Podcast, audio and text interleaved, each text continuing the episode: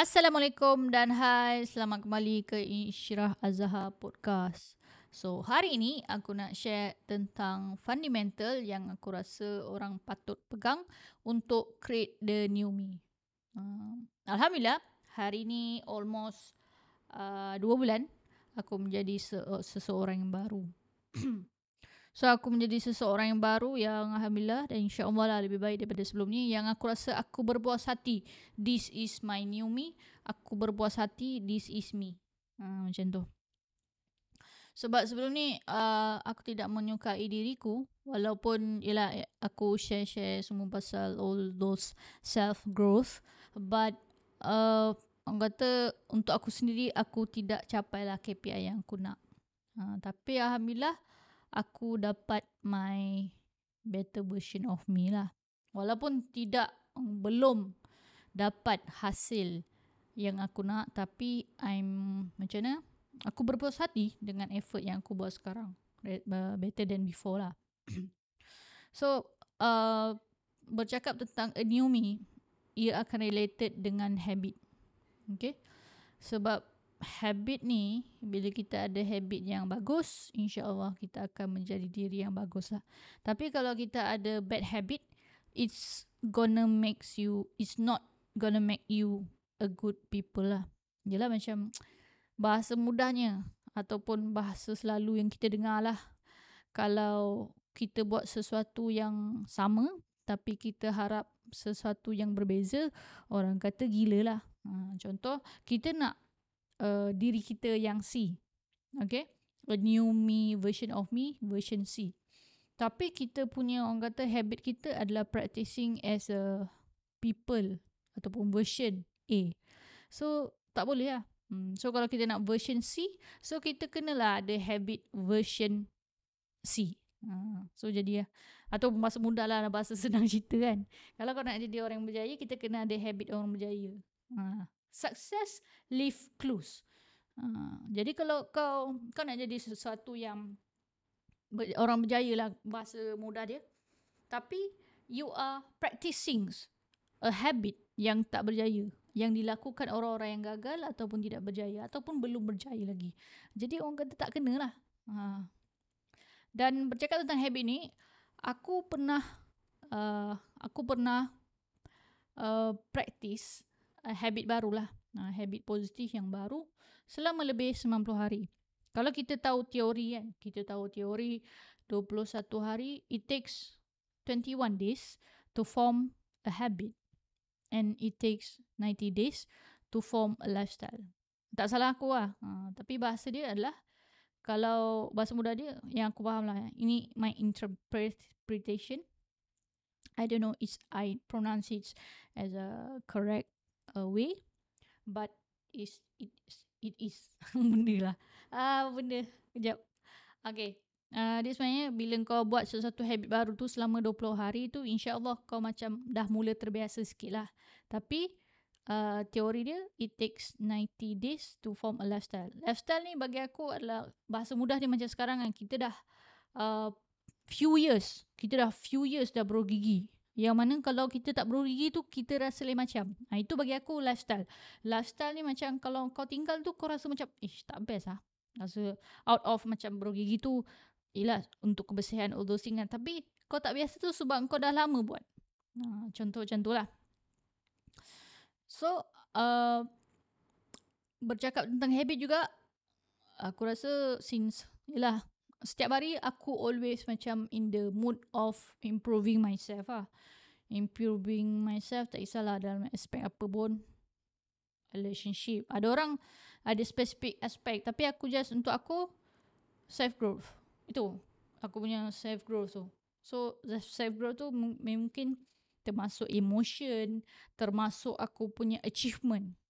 Aku punya emotional driver adalah achievement. Ha, so bila sebab tu macam sekolah sebelum ni kan aku tidak berpuas hati kepada diriku kerana aku buat benda yang dia macam kau sedar je kau tak patut buat. Tapi kau buat juga. Macam I lack I admit that I lack self control ha, bukanlah buat bad habit, pun apa, apa merokok ke benda tak lah. Yang tak teruk Alhamdulillah tak adalah macam jadi masuk-masuk kelab ke apa Tapi macam contoh aku tak suka bila diri aku rasa buang masa. Rasa buang masa bila contoh macam kita scroll FBIG, TikTok. Aku tahu uh, for some people that macam mungkin scroll TikTok tu ada education. Itu aku tak nafikan. Tapi untuk aku, aku macam uh, sebab bagi aku macam bila scroll TikTok, IG, I get macam mana? Aku lebih banyak beruang, buang masa. Beruang masa. Aku buang masa daripada I get no education. Melainkan contoh kalau kita baca buku of course lah kan kita macam literally it's a very 100% education. Faham tak? Berbanding TikTok mungkin 30% adalah education. Mungkin uh, 10% adalah education. Tapi yang lain tu mungkin pasal joget-joget benda tu. Lagi satu macam kadang-kadang bila TikTok punya algoritma ni dia bila kita scroll main newsfeed tu kalau dekat Facebook orang yang kita kawan saja betul tak yang keluar dia punya newsfeed tapi TikTok adalah tempat yang memang friend newsfeed punya kan. Tapi kalau kita dekat TikTok kalau kita pergi dekat home tu kan dia campur-campurkan newsfeed dia. So uh, macam tak terkawal. Macam mana Aku suka kalau diri aku didedahkan kepada education. Uh, tapi so bila TikTok punya bila pergi dekat home tu kan kadang-kadang konten tu konten yang TikTok lalukan dekat kita ataupun yang jadi FYP kan dia adalah di luar kontrol kita. Ha, jadi macam kita tak ada self control on ourselves untuk macam eh tak nak ambil ni. Ha, dia macam akan lalu. Lepas tu kadang-kadang kita tak berniat pun. Contohlah kan kita ni. Contohlah aku sebenarnya tak minat kepada gosip-gosip artis. Tapi sebab benda tu lalu. Kadang-kadang self control tu kurang kan kita macam eh oh dia ni dah ni sekian-sekian kan? Dia kita macam astagfirullahaladzim kita macam orang kata bergosip membawang jugalah. Uh, which is I don't like myself to be in that things lah. So long to short macam fundamental kan yang uh, aku belajar tentang habit yang works sebenarnya adalah first aku ada mindset. Kita kena ada mindset adalah kita kena faham diri kita adalah 95% negatif. Kenapa aku cakap macam tu? Sebab diri kita ni actually uh, kita kalau pernah tahu lah term subconscious mind, conscious mind tu tak? So sebenarnya secara sains dia adalah fakta aku tengok Google kan. Secara sains dia kita ni 95% adalah sub uh, subconscious mind. Uh, bahasa mudah dia macam ni. Subconscious mind macam ni. Okay, kalau kau... Eh, okay. Kalau komputer lah, selang kita komputer kan. Oh tak tak. Kita ambil contoh ni lah, sos kicap. Okay. Kalau dalam tu adalah sos kicap. Eh, sos kicap lah. Sos cili. Tapi sos kicap pun boleh juga. Uh, sos cili. Kalau benda tu dalam sos cili. Sorry. Kalau benda dalam botol tu adalah sos cili. Bila pecah, akan keluar sos cili, betul tak? Tak ada bila keluar jadi kicap. Betul tak? Hmm. So, subconscious mind ni, if you are practicing a positive habit, it will create the new you. A good new you lah. Tapi kalau kau practice bad habit, it will create the bad version of you lah. Ha, tu bahasa mudah dia lah. So, fundamental yang aku pegang adalah, okay, uh, for the past 365 days aku banyak negatif. Ini secara purata eh 95% orang adalah negatif. Uh, so uh, I have that kind of mindset dan apa yang aku macam orang kata okay uh, sekarang ni kondisi uh, apa subconscious mind aku mungkin 95%. Jadi sebab itu out of macam sebelum ni aku practicing bad habits, saya scroll FBIG dan sebab tu tak banyak achievement yang aku uh, berjaya capai. So bila kita macam tu So aku macam Okay the idea is I need to program myself to towards a better thing lah. Okay? So bila kau dah faham Kau ni uh, subconscious mind kau 95% Mungkin ada orang yang macam um, It's not uh, Dia macam Kalau cakap pasal subconscious mind Dia rasa macam merepek all those things But um, Macam mana? It's your opinion lah. Sebab ini aku rasa fundamental. Yang aku rasa it's work for me. Yang mana aku pegang. Contoh lah, macam good habit. Kita ada formula 3R 3R is uh, reminder, rutin dan reward. So, kalau kalau ini kalau untuk aku lah. Dulu aku pernah dia apa orang kata practicing that formula. Tapi bila aku tidak memasukkan fundamental untuk memegang mindset bahawa kau buat benda ni adalah sebab kau nak adjust, sebab kau nak reprogram balik kau punya subconscious mind yang negatif tu kepada positif. Bila aku tak ada macam mana fundamental tu yang aku pegang, aku rasa macam hmm, benda lah ni 3R formula kan macam tak menjadi je untuk aku. Walaupun adalah satu course ni aku beli kan benda tu. Dan aku dapat uh, yang tu dia banyak lah testimoni. So kita pun rasa macam eh ni berkesan ni kan. Tapi untuk aku bila aku buat uh, it doesn't work for me consistently. Okay. It doesn't work for me consistently. Sebab aku tak ada benda yang aku pegang. Maksudnya kefahaman. Nah, kefahaman yang aku pegang macam uh, betul ke 3R ni akan apa buat aku having new habit kan aku tak ada it doesn't makes me being consistent lah with the habit tapi bila aku bila aku ada kefahaman bahawa macam okay aku buat semua ni adalah sebab aku nak reprogram aku punya subconscious mind. So contoh macam sekarang kan aku dah almost dua bulan dah bila being a new me yang aku rasa aku redha aku suka diri aku macam ni I feel better uh, better macam ni better feeling on myself. So uh,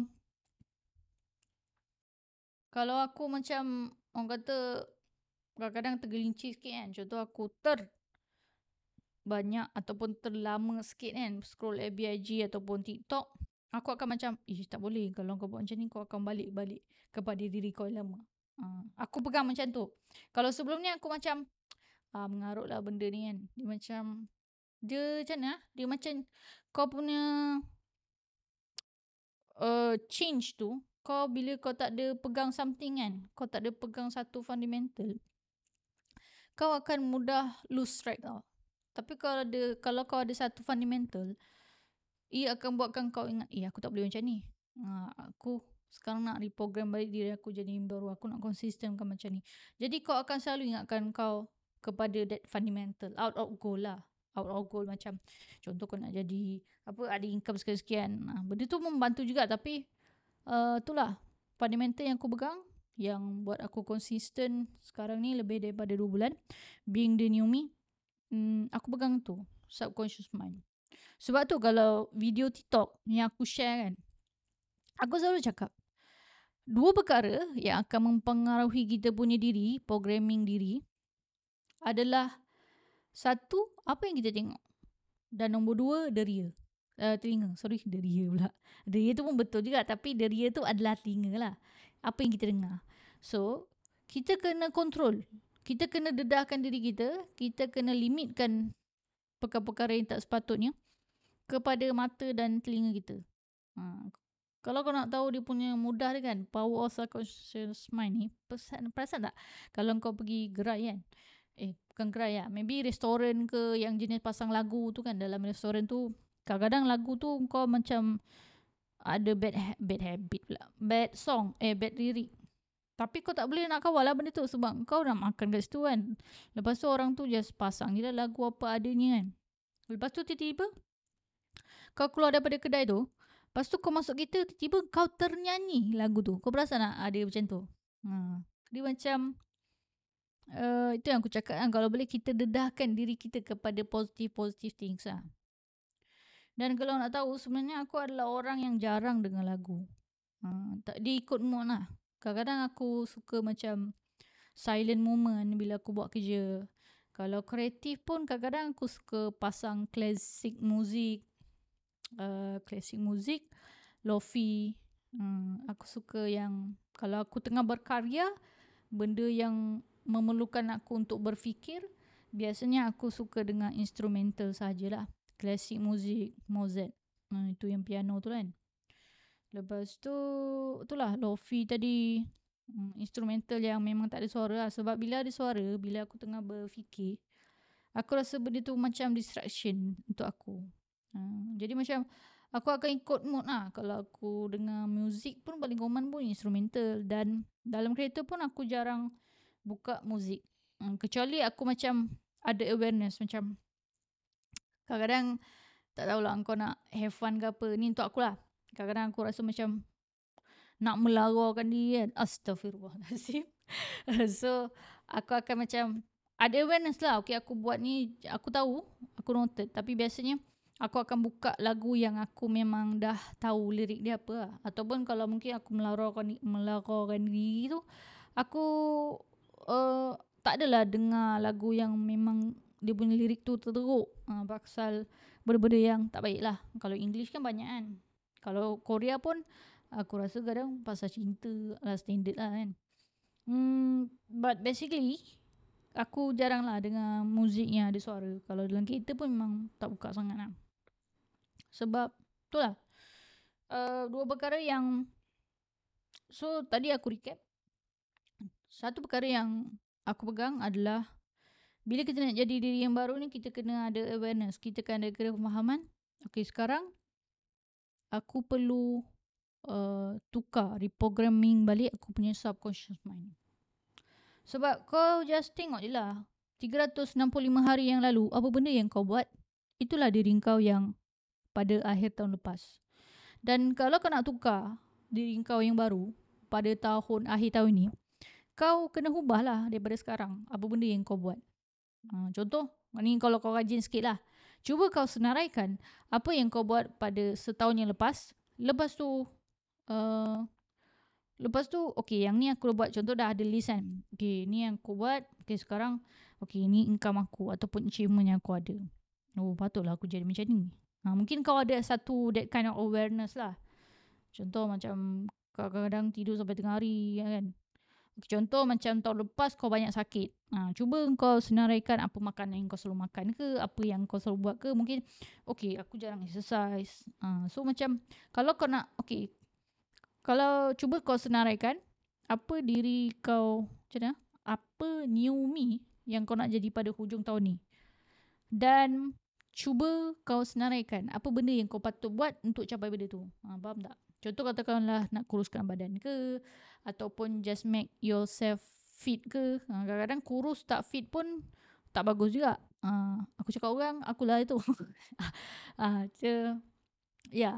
Sebab aku kurus pun tapi aku tak fit. Fit ni kadang-kadang kau naik up tangga pun uh, mungkin tangga tu satu dua tingkat ke ataupun apa sekejap je pun naik tangga satu dua minit pun kau dah rasa macam lelah. Macam dah mati lah cerita dia. so, ya. Yeah.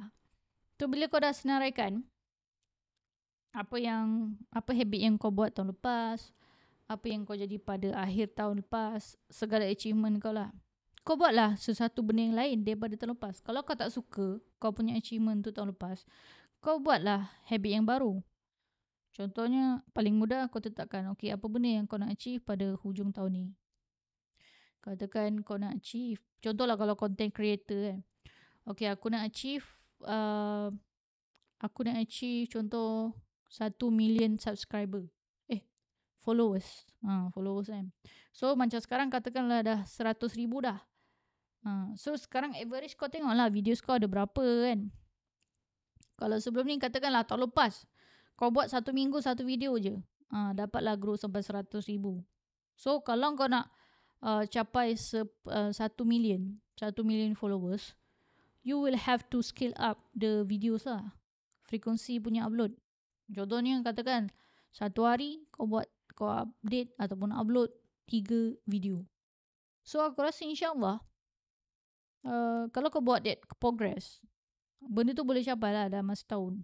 Ataupun kalau mungkin tak dapat satu million followers pun, maybe kau akan dapat dalam, you know, maybe 500,000. Uh, so, yeah. So, itulah yang aku rasa um, it's make, it works for me lah. Uh, sebab uh, framework ataupun flow yang aku nampak pertama kita kena ada awareness tapi awareness ni bukan sekadar awareness saja tau dia macam ni lah macam kalau dari Islam tu kita ada taufik hidayah kan taufik ni bagi aku kita dapat je macam awareness oh, okay aku ada contoh lah okay aku ni selalu buang masa ha, itu kita dapat taufik tapi kalau hidayah ni bagi aku lah dia macam ish aku kena ubah ni faham tak sebab kadang-kadang ada je orang sedar yang contohnya dia ni uh, boros. Tapi dia tak ada kesedaran untuk buat ataupun ubah benda tu. Uh, so, ya. Yeah. Fundamental yang aku pegang adalah kena faham apa benda yang habit kita nak buat tu, apa benda repetition tu yang kita nak buat kan. Adalah tentang kita nak reprogram balik kepala otak kita ni. Kita nak reprogram balik kita punya subconscious mind untuk jadi orang yang kita nak jadi. Okay? Tapi kalau kau tak ada goal, even macam aku pun, aku just aim macam aku nak jadi better. Aku nak jadi better. Itu je aku punya better dia. Itu je aku punya goal banget. Sebab kadang aku faham je Kadang mungkin Aku tak tahu lah kau dah tua ke apa kan. Mungkin ada orang yang macam Aku nak buat apa dengan kehidupan ni kan? It is okay. Tak ada masalah pun kalau kau tak ada goal. Tapi bagi aku At least Sekurang-kurangnya Cuba untuk menanamkan Niat Untuk menjadi yang lebih baik ah. Ha, contoh Macam tu. Menjadi yang lebih baik. Tidak semestinya Tremendously change. Tapi at least ada perubahan yang baik. Hmm. Kalau untuk aku, emotional driver aku adalah achievement. Jadi aku memang kehausan. Aku memang suka kepada achievement. Aku jenis macam... Aku bukan macam, okay kalau orang butuh buang masa, kalau aku buang masa, aku macam, oh buang masa lah. So what? Uh, biar je lah kehidupan aku kan. Aku bukan that kind of person. So aku akan selalu macam improve diri. Kadang-kadang bukan macam chat tu ataupun carta achievement aku tu dia terus mendadak menaik. Tak, ada juga kadang-kadang mungkin dia drop balik. Lepas tu naik balik. Dia macam jantung lah. Jantung kan macam, you know, ada upside down. Kalau kita tengok ada yang monitor chat tu kan dia ke atas, ke bawah, ke bawah, atas, ke bawah kan. It's normal lah as manusia. Uh, tapi asalkan kau sentiasa memperbaiki hidup kau. Asalkan kau sentiasa memperbaiki diri kau. So ya. Yeah. Dalam surah Al-As hmm, macam tu. Ha, tentang masa lah. Ha, nanti baca lah. Aku pun tak ingat sangat. So. Yeah. Hmm, so aku recap balik adalah is about fundamental. Kau kena tahu. Kenapa kau kena ubah tabiat semua tu adalah untuk kau reprogramming balik. Kau punya subconscious mind. Okay. Nanti insyaAllah lah mungkin aku share pasal apa yang jadi dalam kepala otak kau dalam dalam kau punya otak lah secara sainsnya bila kau ubah tabiat. Hmm. So that kau macam tak tahulah kalau macam aku sebelum aku nak buat sesuatu kan aku kena ada kefahaman kenapa aku kena buat macam ni sekian-sekian. Aku kena macam tu. Aku tak prefer macam buat sekadar buat. Aku tak boleh sebab ia akan jadi inspirasi. Contohnya, kalau kau nak tahu, kalau kau pernah dengar lah, every day, uh, affirmasi, affirmation, every day, in any ways, I am better and better. Aku pernah dengar benda tu dalam motivation, tapi aku rasa macam, faham tak? Dia macam, bila kau buat tu macam, ah, kenapa? Kau faham kenapa kau kena buat, tapi bila tak ada story, tak ada kefahaman tentang benda tu, aku macam uh, buat buat macam buat tak buat macam kita tak macam mana menjiwai. Tapi rupanya bila contoh lah aku pernah ada baca buku tu satu buku tu sebenarnya uh, affirmation tu adalah daripada seorang terapis ataupun psikologis ke apa benda tak. Tapi yang related tu psikologi lah. Rupanya itu adalah terapi method yang digunakan yang dah berkesan kepada lebih ribuan pesakit. So aku macam wow that's interesting things. Faham tak? Dia macam Uish, serius lah. Dia macam Yelah kita rasa macam ayat tu biasa kan? Ayat dia adalah everyday. In any ways I am better and better. Ayat dia macam tu je. Tapi dia cakap Itu adalah proven.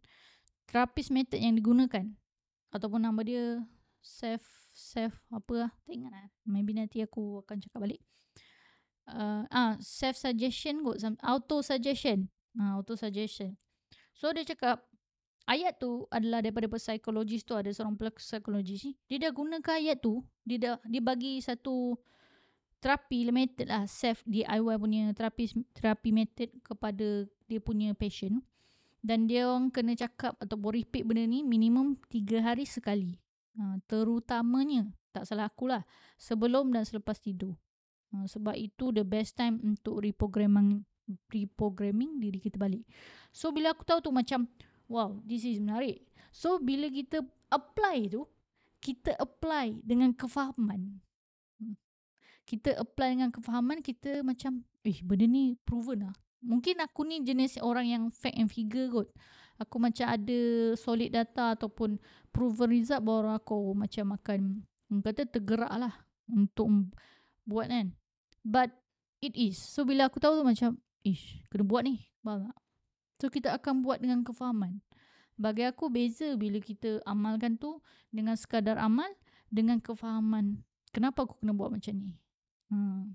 So it's kind of interesting lah untuk aku. Wah, macam power rupanya ayat ni. Hmm. Tapi sebabkan sebelum ni aku tak tahu. Aku macam aku macam alah ingatkan macam information biasa lah. Tapi rupanya is one of proven therapy method yang diberi oleh seorang psikologis tak salah aku. Uh, doktor tak ingat lah. Tapi basically macam tu cerita dia. So sebab bila terapi ni ataupun pasal mental health things ni kan. Um, pada aku dia apa-apa balik kepada diri sendiri lah untuk kita yang kena sembuhkan diri sendiri. Faham tak? Psikologis ataupun professional help benda tu bagi aku benda tu membantu. Tapi kalau kau sendiri tak nak buat effort untuk sembuhkan diri kau, it's not gonna works. Faham tak? Contoh, kalau orang tu dah memang tak nak, kalau kau hantar dia dekat kelas bisnes sampai seratus ribu pun, tapi kalau dia tak nak buat sekala aktiviti, dia tak nak take action pun, tak jadi juga. Walaupun dah bayar mahal kan. Walaupun mentor tu mentor dunia lah kan. Mentor bisnes, mentor dunia. Tapi kalau dia tak nak buat, tak jalan lah. So, diri kita sendiri yang kena ada effort. Diri kita sendiri yang kena tanamkan untuk sembuh. Hmm, so, psikologis tu, untuk setiap patient dia yang datang ni lah jumpa dia untuk rawat dia punya emotional things kan. So dia akan cakap, dia akan mm, bagi auto suggestion ayat tu yang everyday in any ways I am better and better. Uh, so bila orang praktikan dia kata tak salah aku minimum tiga kali dan uh, aku rasa yang terbaik adalah sebelum tidur selepas tidur yang lagi satu tu ikutlah kau punya ni. Uh, so yeah. So begitulah dia. So insyaAllah uh, moga bermanfaat. Aku pun tak tahu bila aku buat podcast ni ada ke tak orang dengar. Tapi ya, selamat beramal. Assalamualaikum.